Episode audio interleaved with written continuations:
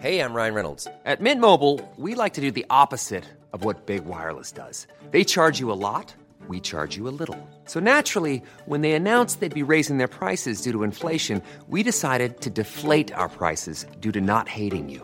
That's right. We're cutting the price of Mint Unlimited from $30 a month to just $15 a month. Give it a try at mintmobile.com slash switch. $45 upfront for three months plus taxes and fees. Promo rate for new customers for limited time. Unlimited more than 40 gigabytes per month. Slows. Full terms at mintmobile.com.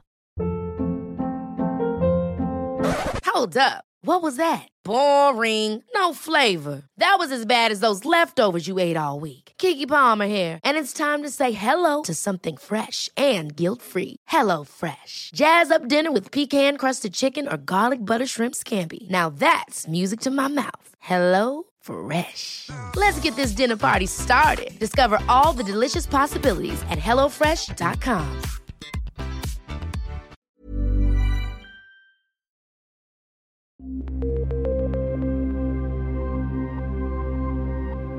As the war in Ukraine stretches into its third week, the city of Kharkiv, which used to be the capital, has been among the worst hit. Dozens of civilian deaths and hundreds of injuries. The shocking sight of cluster bombs raining down on residential neighbourhoods. Our administration would like to inform you that a fire has started in the building. Of that reason, please go to the ground floor and from there leave the building. An entire street totally destroyed. What's it like to report from a city devastated by war while it's still being constantly bombarded? I try and go down the road as best I can to report from bad places to give a voice to people who are living under, you know, the shadow of fear. You're listening to Stories of Our Times from the Times and the Sunday Times. I'm Manveen Rana. Today, the war in Kharkiv. We catch up with two of the most experienced journalists in the business the Times veteran war correspondent Anthony Lloyd and chief news photographer Jack Hill.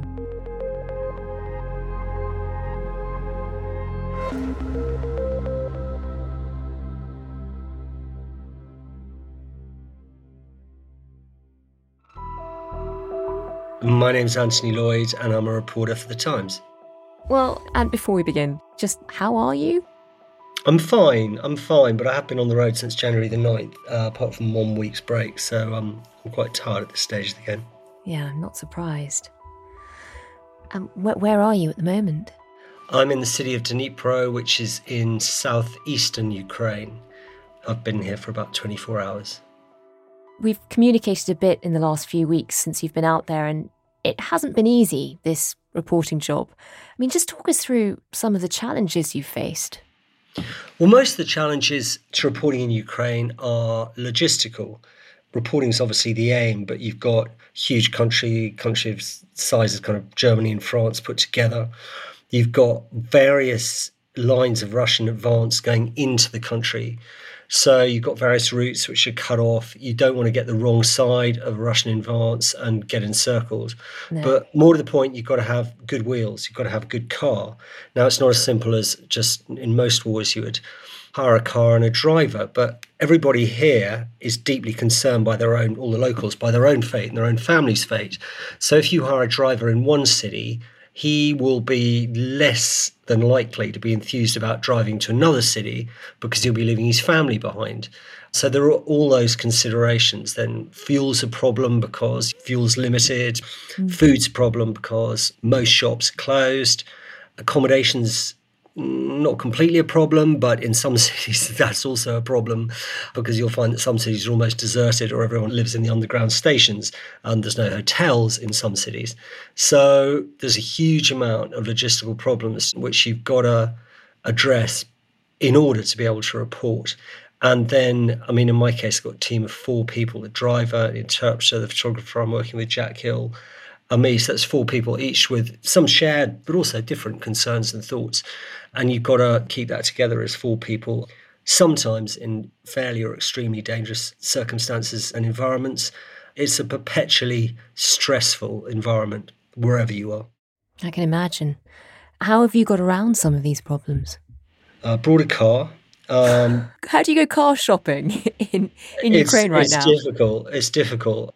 I did it actually online, but most people have either fled and head westwards in their cars, or the banking system's down in, in many areas. And so I ended up paying cash for a car, but then, you know, I had to end up getting $7,000 in cash, which I didn't have. And then I was trying to deal with a fraud department in the bank who weren't happy with what I was doing. And I didn't want to say I'm in Ukraine. I was kind of like, mm, yeah. I'm Takes a lot of trying to buy explaining. And right in the middle of the conversation, the air raid sirens went off, and they're like, "What's that?" I'm like, "Well, I think it's just a burglar alarm." um, you know, whatever. It was a bit of a nightmare. What's your new car like? Well, it works so far, so that's That's something. That's something. Yeah, I, I got it checked out by a mechanic, and it's got us to Kharkiv and back, and didn't let us down. So long may it last. And I suppose a lot of the difficulties and the logistical difficulties too also come from just how quickly this has all escalated. I mean, we spoke to you in Kiev, I think, at the time. You know, it feels like a few weeks ago, and it still seemed like life was pretty normal. Yeah, life was normal right up until the day before the invasion. I mean, I think most people in Kiev, I mean, in many wars you see in the build up to war, sandbags going up and people taping their windows against blast and, and all the rest of it. You certainly didn't see any of that in Kiev right up until the invasion began. I think most Ukrainians, I'm not even saying it was naivety, I, I didn't think there would be a war. I kind of looked at the, the amount of troops that the Russians had amassed and I thought that's not going to be enough troops to invade and capture the whole country even if they did do that, I did not believe that it would deliver them the strategic aim that they might want, which is overthrowing this government and, and supplanting it with one of their choice. And so I saw it logically, and most Ukrainians did too. And that wasn't the case. The Russians decided to invade anyway. The first 48 hours was shocking for everybody, and I was braced for it. I remember having a cigarette and looking out into the night. It was a very, very still night. And there was just that awful realization like, it's going to happen. This is going to happen. And it's going to happen within a few hours.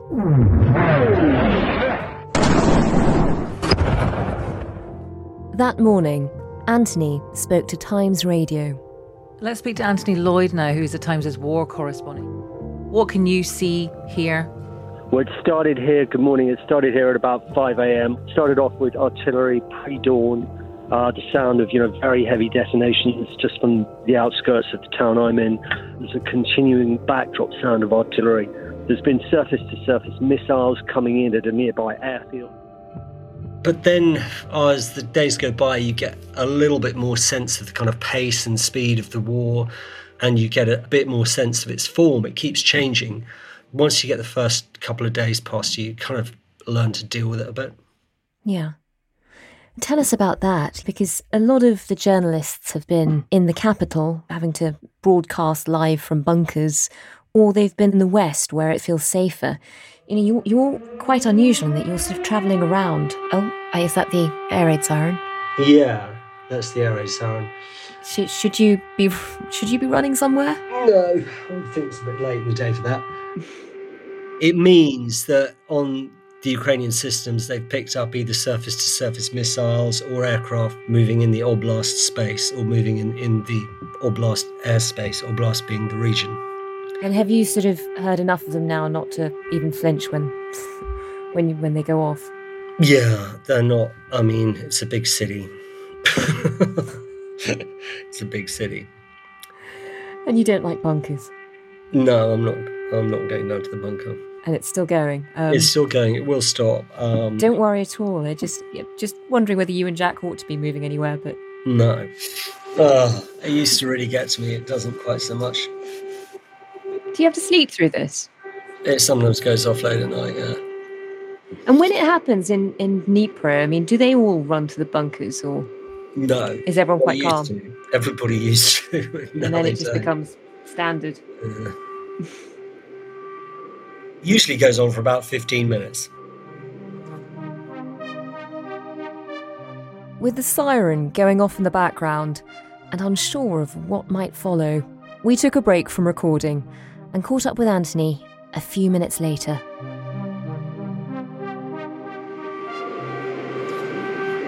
It's funny, I mean, in some areas, there's no doubt the Russians are using artillery punitively on civilian areas, but it's not quite like Chechnya, where they would just, any town or city or village that opposed them, they just blast it. Yeah. There's slightly more kind of, I can't say restraint's the right word. Mm. It's not like Chechnya, but it's still pretty bad, and this, the overall scale of it is huge. There we go. Oh. Phew, thank fuck for that. Right. okay. Okay. Yeah. And now that that air raid siren is has stopped, um, tell me a bit about your recent visit to Kharkiv because it's a place that not many journalists have been covering recently. So Kharkiv is Ukraine's second city and was formerly its capital as well. As a beautiful city, or certainly was a beautiful city, about 1.4 million, 1.5 million inhabitants. So at the start of the war, that received some incoming rocket and artillery fire, but not so much. And then the Russians then pushed a very lightly armored advance into the city, I guess hoping that they could capture it quickly. Um, but those vehicles, of course, got you know destroyed and routed by the Ukrainian military. After which, just about eight or nine days ago, the Russians then struck with surface-surface missiles at the heart of the city and really started intensifying their shelling of residential areas to the north and northeast, but now have spread that shelling to the west and south as well. It's like a apocalyptic day after film, not in terms of destruction. There are some areas which are badly destroyed, many areas not so. There's just no one there. I mean, you're just driving down these huge boulevards for ages and ages without seeing anybody. And, you know, like any city that's being attacked, sometimes there's lulls and quiet. Yesterday it was quite quiet, but the two days before that, there was a lot of artillery going out and coming in. And the night was pretty dramatic. The first night we were there was very dramatic. There were jets going very low overhead. There were airstrikes on the city. And the sure no heroes in an airstrike. I mean, it's really something really, really thunders and fireballs. One of the jets seemed to get shot down during a bombing run. It was, yeah, it was pretty full on. Very frightened place and a pretty spooky place too. I can imagine. And you met some pretty remarkable people while you were there. Tell me a bit about Yelena and her mother. In a city like that, you've got to have very limited and very simple objectives that you want to achieve as a journalist. The mobile phone network there is very haphazard. People aren't in their offices, all shops are closed, empty streets. A lot of fire outgoing and incoming, but it's a big city, so you're not terrified you're going to get hit by a shell, but you don't want to hang around not knowing what you're about either. So, one of the most simple things we thought was right, go to two or three of the city's hospitals and see how many civilian casualties they've got, because that will give us an idea of the level of civilians getting hurt in this war. Mm. We visited a couple of the main hospitals and started speaking to the civilian casualties of the war and finding out from them, well, hang on, where were you hit? What were you hit by? Were you at home? Were you on the street? Were you caught in the middle of a gunfight or what? And overwhelmingly, they were not caught in the middle of a gunfight. They were at home uh, some of them in the street, but most at home when their apartments or houses were hit by Russian artillery. And there were a lot of them too. In this one hospital, we met Yelena, who was 55. She was sales manager. She was the sole carer of her 86 year old mother, whose name is Galina. I think they were living on the third or fourth floor of an apartment block in the western quarter of the city, southwestern quarter. She had been at home last week at night when suddenly two huge rockets impacted outside the apartment block. They just blew straight through the apartment block. I mean, every apartment I saw, it was just forget the windows being smashed. These huge doors were just taken off their hinges in everywhere. Furniture just splintered and, and wrecked. I'm amazed more people weren't killed. Yelena had her face carved up by glass and shrapnel. She was totally blinded in one eye and partially blinded in the other. She was carried out by survivors in the night with her mother, who's bedridden, she can't walk. An ambulance turned up, but on inspecting the mother, the 86 year old, Galina, the ambulance crew were like, well, she's not wounded. So they took the daughter away in the confusion of the moment, all covered in blood and carved up with other wounded, and left this 86 year old woman lying on the snowy ground.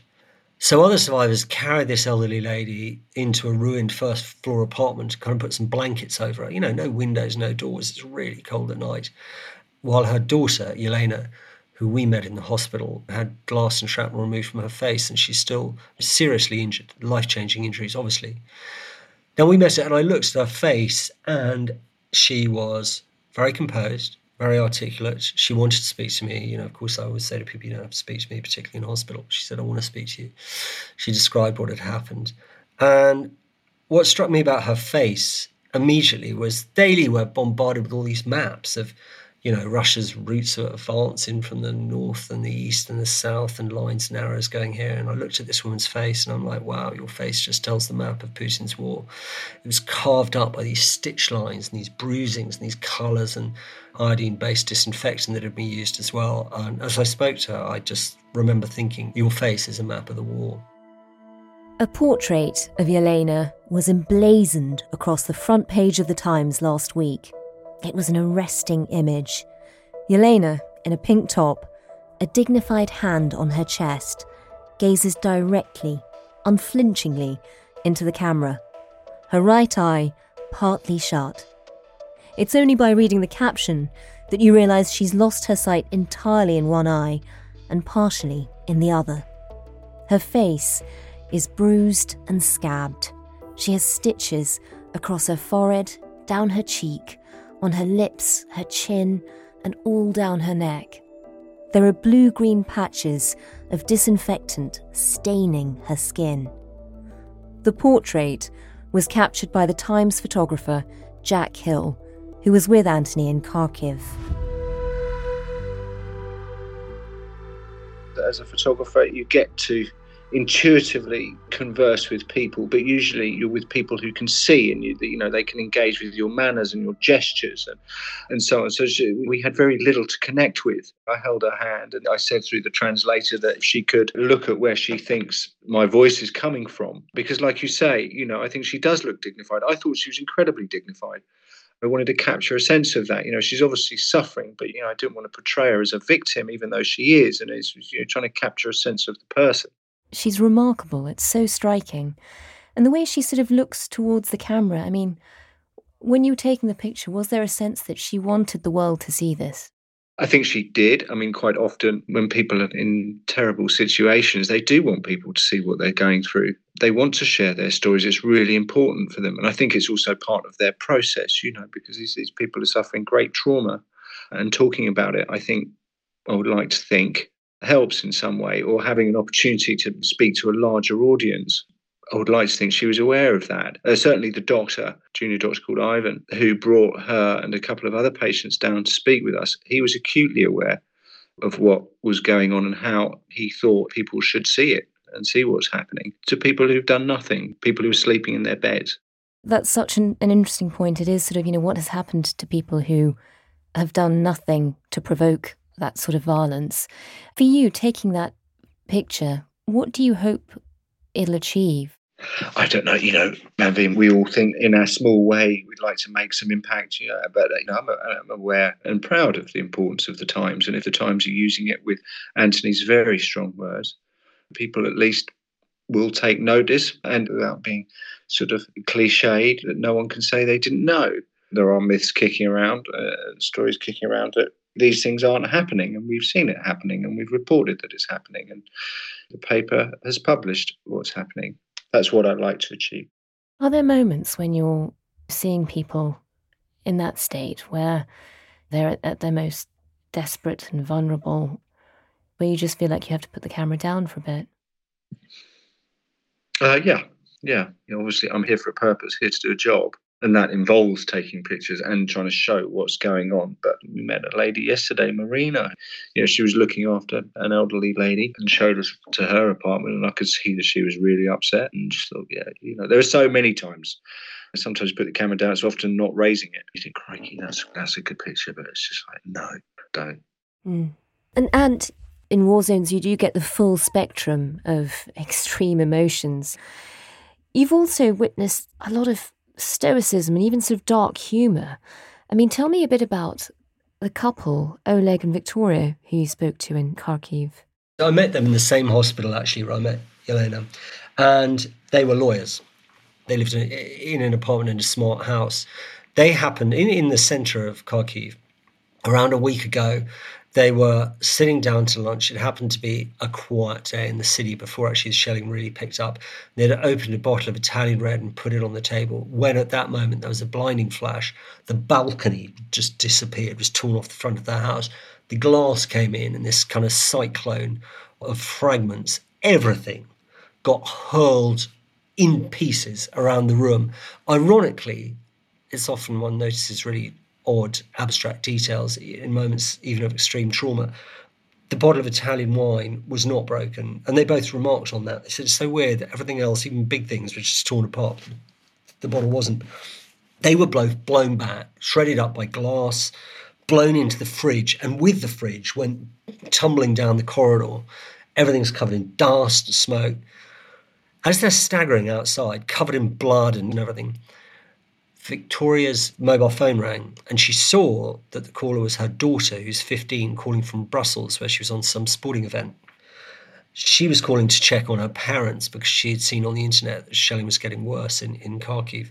Initially, Victoria didn't take the call, but as they managed to stumble out of their house, their daughter called again. This time, Victoria took the call, and her daughter's like, Hey, mum, I'm just kind of calling to see everything's all right. You all right? And Victoria said, Yes, I just took a deep breath, as any parent would, and was like, mm, Don't worry, darling, everything's just fine here. um, which I thought she knew it was funny. She was telling it to me, but I also appreciated that. It was just one of those kind of ironic parental moments of, Oh, yeah, I don't want to disturb my child. The fact the house has just been blown up by a Russian rocket. I've nearly been killed and I'm staggering around covered in blood and glass. Um, I'm just going to say, yeah, everything's fine. We'll have more from Anthony Lloyd and Jack Hill in just a moment. That's after a message from another colleague in Ukraine. I'm Louise Callaghan, a foreign correspondent for the Sunday Times. I'm currently in Ukraine, reporting on the Russian invasion. My colleagues and I report from war zones to shed light on what is really happening on the ground. But I couldn't do that without the help of the readers and listeners of the Times and the Sunday Times. Get to the heart of the stories that matter every day with the Times and the Sunday Times. Subscribe today and enjoy one month free. Visit thetimes.co.uk forward slash stories of our times.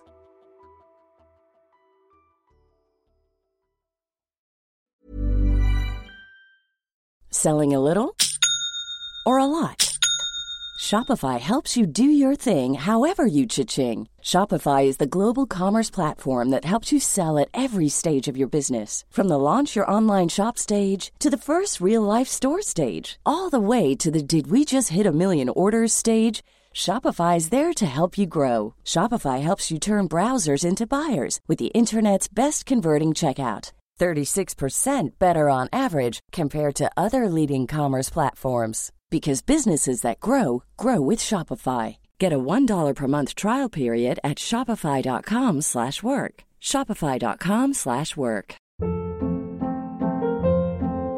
Hold up. What was that? Boring. No flavor. That was as bad as those leftovers you ate all week. Keke Palmer here, and it's time to say hello to something fresh and guilt-free. Hello Fresh. Jazz up dinner with pecan-crusted chicken or garlic butter shrimp scampi. Now that's music to my mouth. Hello Fresh. Let's get this dinner party started. Discover all the delicious possibilities at hellofresh.com.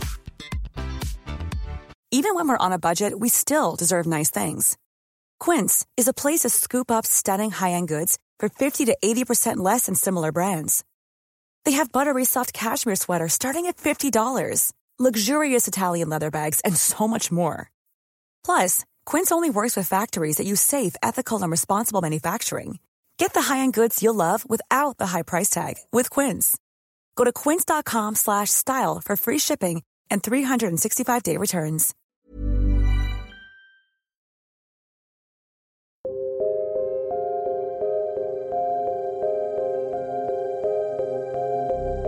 Ant, I want to take you back to 27 years ago. In 1995, you were uh, at the beginning of your career, and you wrote, I'd been a soldier at the end of the Cold War and had heard so much about the Russian army, I wanted to see it in action. I asked my editor if I could go to Grozny, and they agreed. You're now very familiar with the Russian army and how it operates. You've seen it in several war zones. Many people are, are, drawing comparisons between what's happening now in Ukraine and Russian tactics in Syria and Chechnya. For you, how does this compare? Well, what I would say that in Chechnya, or in both Chechen wars, the Russian tactics there were generally far more ruthless. I would say that that same ruthlessness was manifested in Syria in Russia's support of the Assad regime and the Syrian war for its totality and scale. These are early days. I don't want to say it's worse than this one. We haven't seen what this one's going to turn into yet. But but that was a massive and terrible war. What I see here is the war changing from the fast, optimistic initial thrust that the Russians made in various areas of Ukraine, hoping undoubtedly that the resistance would be light or would crumble and they could capture Kiev quickly. That hasn't happened. And so you see the type of war turning now into more traditional Russian siege tactics and shelling of residential areas. And Jack, you know, this isn't the first war zone you've been to. You've, you've worked for the Times for 20 years. You've seen a lot of pretty horrendous stuff. How does this, how does what you've seen in Ukraine compare? I feel like I'm just beginning to get to grips with the situation. I've been here for, is it just over two weeks? Arrived the day before the war started, and I travelled straight out east with Anthony. I don't think I've been in a situation where you've got two heavily armed modern armies, one of which is the Russian army, which is one of the biggest in the world, going at it. And you've got some seriously heavy weapons being deployed, particularly Russian Air Force, which is pretty bad in Kharkiv.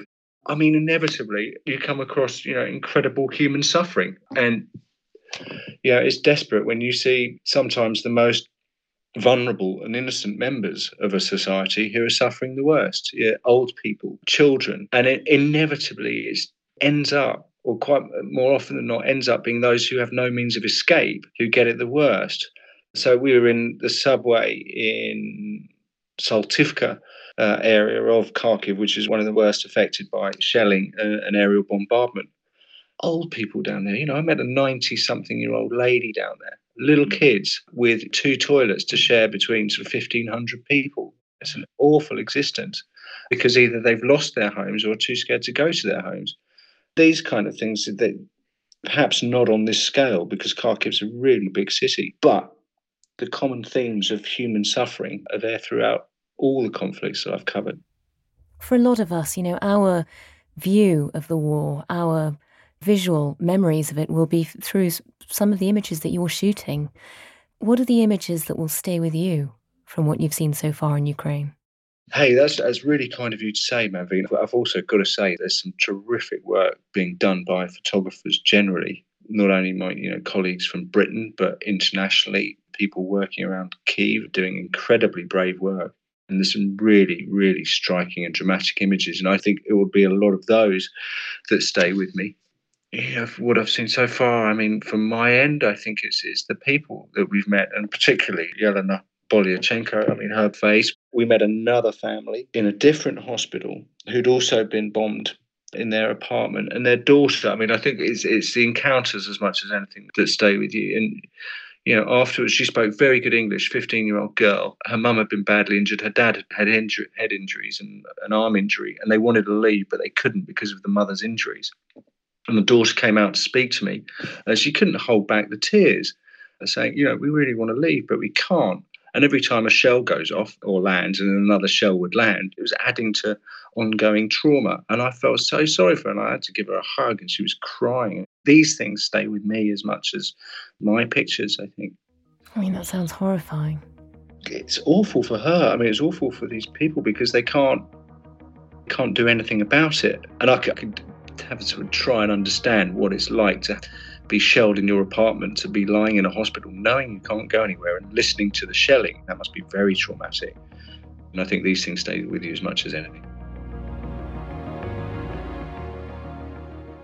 And from your experience, do you think the Russians, you know, the stakes for them with this are so high in terms of what might happen globally?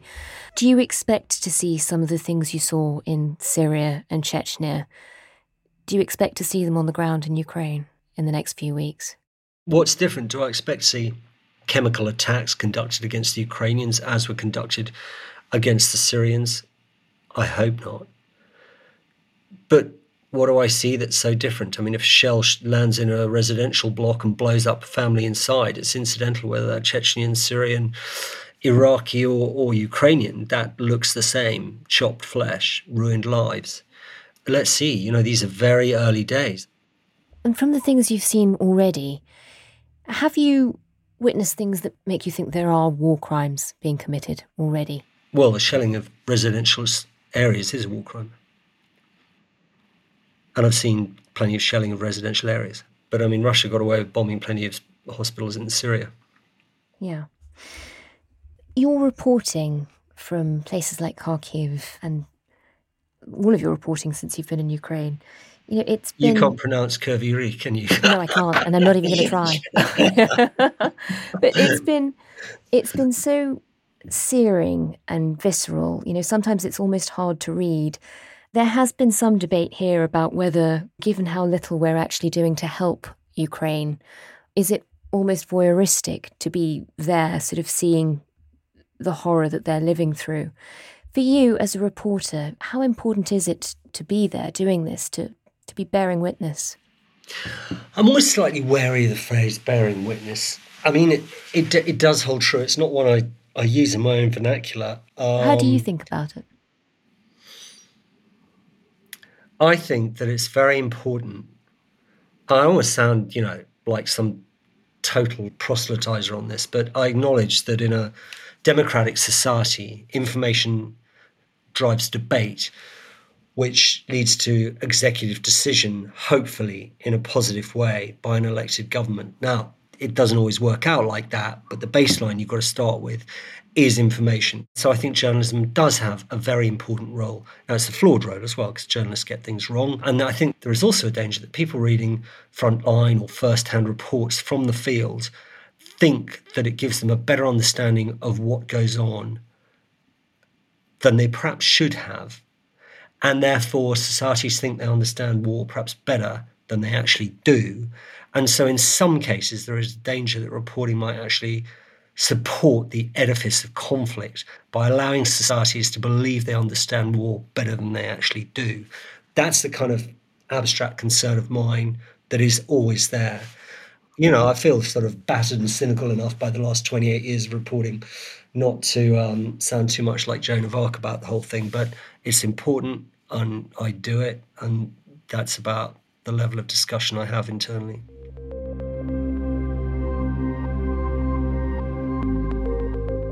Where do you go next? How long are you going to stay out there? I don't know. I don't know. Uh, I think this war's going to go on for a long time in different forms. And I've been on the road for a long time too. So I imagine that I will rotate out and hand over to another journalist quite soon. And I can't tell you where I'm going tomorrow because I don't know yet. Well, good luck with it. Well, thanks a lot. I'm sorry I'm not sounding more cheery, but no. believe me, you know, there's no love here.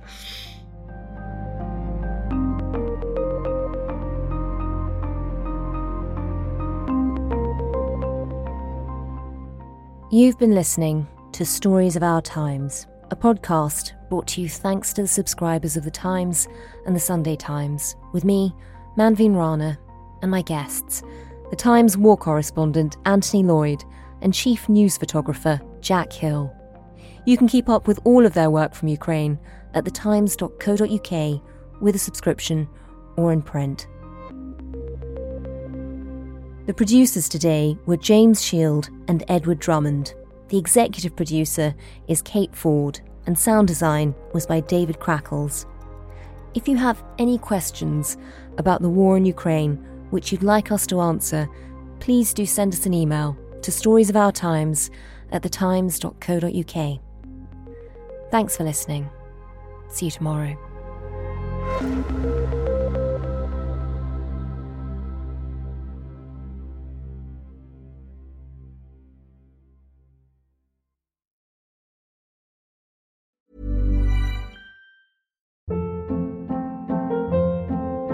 Hold up. What was that? Boring. No flavor. That was as bad as those leftovers you ate all week. Keke Palmer here, and it's time to say hello to something fresh and guilt-free. Hello Fresh. Jazz up dinner with pecan-crusted chicken or garlic butter shrimp scampi. Now that's music to my mouth. Hello Fresh. Let's get this dinner party started. Discover all the delicious possibilities at hellofresh.com. When you make decisions for your company, you look for the no brainers. If you have a lot of mailing to do, stamps.com is the ultimate no brainer. Use the stamps.com mobile app to mail everything you need to keep your business running with up to 89% off USPS and UPS. Make the same no brainer decision as over 1 million other businesses with stamps.com. Use code PROGRAM for a special offer. That's stamps.com code PROGRAM.